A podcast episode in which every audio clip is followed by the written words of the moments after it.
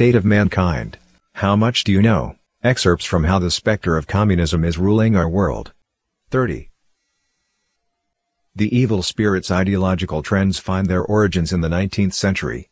After a century of transformation and evolution in the West, they finally came to the fore in the United States in the 1960s. In the 1960s, influenced and encouraged by neo-Marxism and various other radical ideologies, social and cultural movements manipulated by the evil spirit appeared. These include the hippie counterculture, the radical new left, the feminist movement, and the sexual revolution. The turbulence of these social movements was a fierce attack against America's political system, traditional value system, and social fabric. The movements quickly spread to Europe, rapidly altering the way the mainstream thought about society, the family, sex, and cultural values. While this was going on, the gay rights movement was also rising. The confluence of these forces led to the weakening of traditional Western family values and the decline of the institution of the traditional family and its centrality in social life. At the same time, social turmoil triggered a series of problems, including the proliferation of pornography, the spread of drug abuse, the collapse of sexual morality, the rise of the juvenile crime rate, and the expansion of groups depending on social welfare.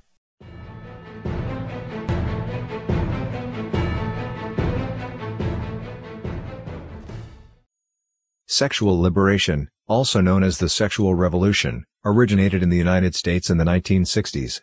Its subsequent rapid spread through the world dealt a devastating blow to traditional moral values, in particular traditional family values and sexual morality. The evil spirit made ample preparations for using sexual liberation against Western societies. The free love movement paved the way to gradually erode and disintegrate traditional family values. The concept of free love violates traditional sexual morality, and argues that sexual activity of all forms should be free from social regulation. In this view, individual sexual activities, including marriage, abortion, and adultery, should not be restricted by the government or law, nor subject to social sanction. The followers of Charles Fourier and the Christian socialist John Humphrey Noyes were the first to coin the term free love. In recent times, the main promoters of free love ideas are almost all socialists or people deeply influenced by socialist thought. For example, among those pioneering the free love movement in Britain was socialist philosopher Edward Carpenter, who was also an early activist for gay rights. The gay rights movement's most famous advocate, British philosopher Bertrand Russell, was an avowed socialist and a member of the Fabian Society. He claimed that morality should not limit humanity's instinctive drive toward pleasure and advocated premarital and extramarital sex. The main forerunner of the free love movement in France was Émile Armand, in his early days, an anarcho-communist who later built on Fourier's utopian communism, founded French individualist anarchism, which falls under the broader category of socialism, and advocated promiscuity, homosexuality, and bisexuality. The pioneer of the free love movement in Australia was Chummy Fleming, an anarchist, another socialist offshoot. The free love movement in America bore important fruit, Playboy, the erotic magazine founded in 1953. The magazine made use of coated paper to create the impression that it was artistic and not seedy. It also used expensive color printing, with the result that pornographic content typically regarded as low-class and vulgar swiftly entered the mainstream, and Playboy became a high-class leisure magazine.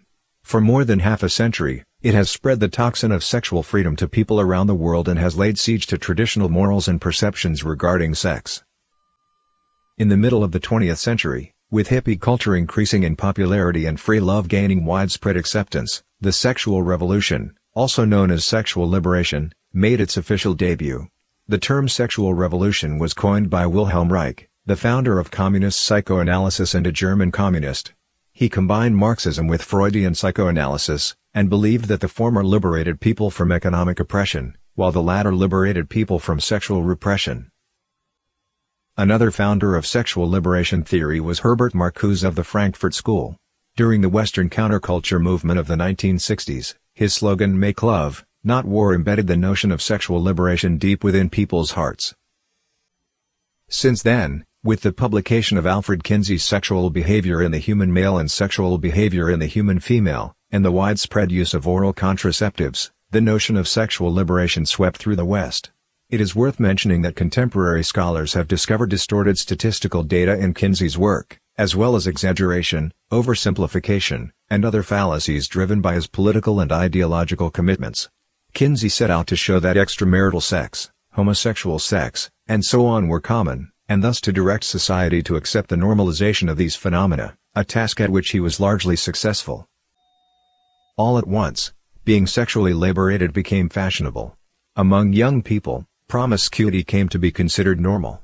Teens who admitted to being virgins were ridiculed by their peers.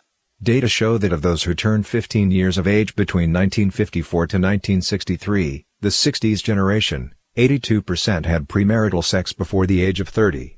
In the 2010s, new brides who were still virgins before they married numbered only 5%, while 18% of brides had previously had 10 or more sexual partners before marriage. The cultural mainstream has become saturated with sex, including in literature, film, advertising, and television.